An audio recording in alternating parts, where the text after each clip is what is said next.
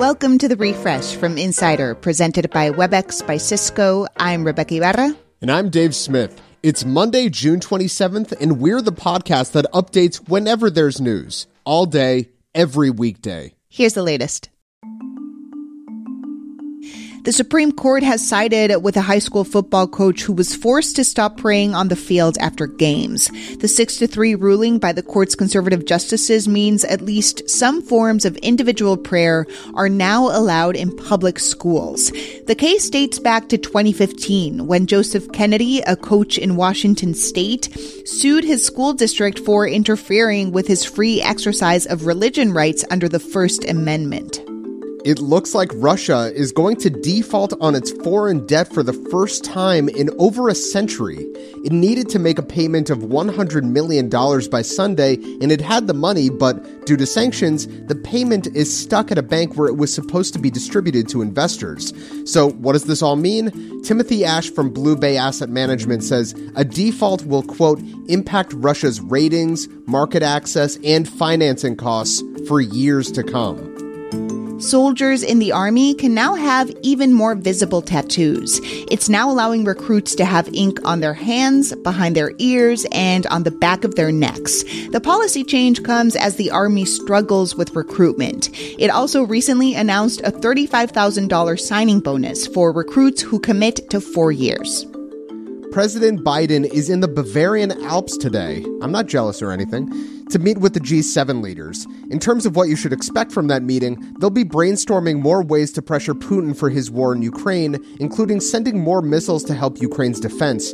And they'll also likely address the elephant in the room the global rise in fuel costs, which are soaring everywhere, in part due to the sanctions they've placed on Russia. I wanted to dedicate this next song to the five members of the Supreme Court who have showed us that at the end of the day, they truly don't give a shit about freedom.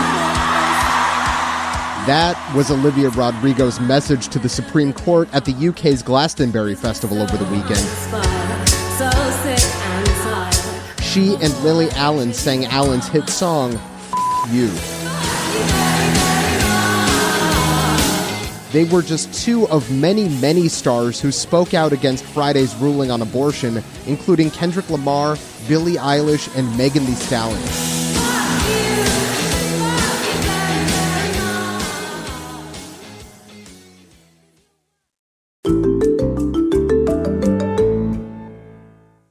Today and every day, we're updating the refresh from Insider as news happens, so check back whenever you want to know the latest. Coming up, we talk to Adam Rogers about what is happening in Silicon Valley right now, where tech workers are questioning their life choices now that the industry is imploding around them. The changing world of hybrid work offers new possibilities. WebEx enables them with an open platform and many integrated partners like Envoy, Tandem, and Miro. Powerful partnerships power hybrid work. Visit apphub.webex.com. WebEx, working for everyone. The makers of period tracking apps are stepping up privacy policies after the Supreme Court's decision to overturn Roe. According to the Wall Street Journal, the makers of apps like Flow, Clue, and the Apple Health app say they're taking steps to keep users' data untraceable or to give users the choice to keep data anonymous. The concern is that information from these apps could be subpoenaed in states criminalizing anyone seeking an abortion. Toyota's electric vehicle plans just hit a slight speed bump. The company says it's recalling about 2,700 brand new electric SUVs because apparently their wheels can come off. Another electric car that Toyota co developed with Subaru has the same issue. So if you have a Toyota BZ4X or a new Subaru Solterra, you might want to get in touch with the manufacturer. If you're still smarting after your crypto investments crashed over the last few weeks, here's a little something that might cheer you up. Your pain is the planet's gain. The amount of electricity used to mine Bitcoin and other currencies has plummeted by around 50% recently. That's 50%. Yet, even at this lower energy level, Bitcoin mining still uses a crazy amount of juice, about the same as the entire country of Argentina. Two Kings duked it out at the box office this weekend. Elvis, the biopic from Baz Luhrmann, tied for first place with Tom Cruise's Top Gun Maverick, which is a month old but still flying high. A winner will be crowned when Sunday's ticket sales are counted, but Tom Cruise has got to be very happy regardless of the outcome because Top Gun is the first movie this year to cross $1 billion in worldwide ticket sales. So the market is having a rough time, and so is Silicon Valley. As such, there's a growing divide among engineers, and it's all playing out on a social network called Blind, where people in tech can find jobs, get advice, and vent. Adam Rogers, a tech correspondent at Insider, and one of our regular contributors, spent multiple weeks using the app to get the lowdown on what is going on. So, Adam, talk to me about Blind. How does it work, and why is this app so popular among Silicon Valley types? Well, it started out as kind of a uh, back channel gossip, you know, chat function. In that sense, it's really just multiple chat rooms and topics like any other social network. But the key distinction is that people who use it are all but anonymous. What I mean by that is you're identified only by the company for which you work, which sounds pretty dystopian, but I can actually top that because while that's the thing that's enforced by Blind itself, also, once you're on the network, when you post something, you are expected by cultural fiat to also say what your total compensation is. And if you don't, then the first comment you are likely to receive is TC or GTFO. Total compensation or get the F out. That's the one so basically, you are identified by where you work, how much you make, and how long you've been doing it. You say that you spent a few weeks on Blind. So, what is the vibe in the industry like right now? Yeah, what must it be like to work for an industry in total economic freefall where you don't know what's going to happen next and aren't sure you're doing something that really is worthwhile anymore? What must that feel like, Dave? What are you talking about? Tech or journalism? Which am I talking about? Uh, sorry, I don't mean to um, br- bring my own existential crises onto the show. I, I, I, I guess what I, you know, Blind is a very good social network to be on if you want to hear the immediate rumor for like, oh, this company is now frozen offers you know new job mm-hmm. offers. This company had just announced layoffs. This company just called you know a surprise all hands. But now it was like oh my god you know people's total compensation packages were getting smaller. They were asking whether they should actually buy a house because of course their personal valuation was getting smaller because they didn't have cash. They had stock options but those stock options mm-hmm. were worth less.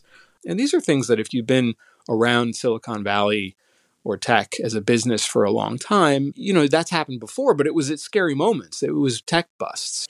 That's what this started to look like. And people were, you know, ranging from concern to outright panic. If you've never seen one before, you're like, oh, oh this thing I was going to dedicate my life to, and this thing for which I now make a six figure salary, it looks like it's falling apart. Right. And the backdrop here is this kind of two sided battle over the pursuit of happiness, which you write about. So you talk about how on the one side you have optimizers and the other side you have balancers. So, optimizers, balancers, can you just break this down for me, Adam? What are these two camps all about?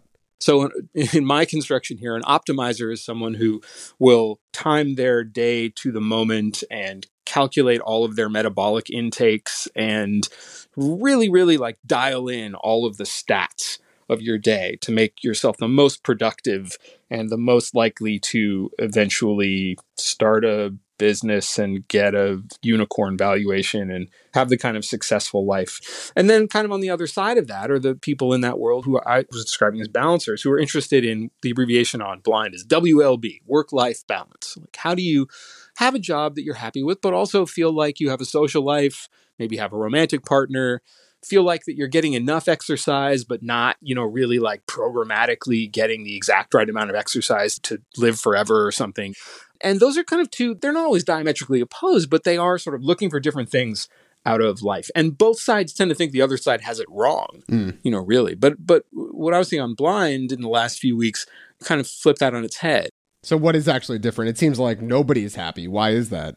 They really seem like in the face of what looked like imminent collapse, if not some real chaos in that whole business. The, the optimizers were sort of feeling like maybe it wasn't worth it, you know, and that they should have gone for work life balance instead. That like you could actually have more money than they were making and more happiness outside tech altogether.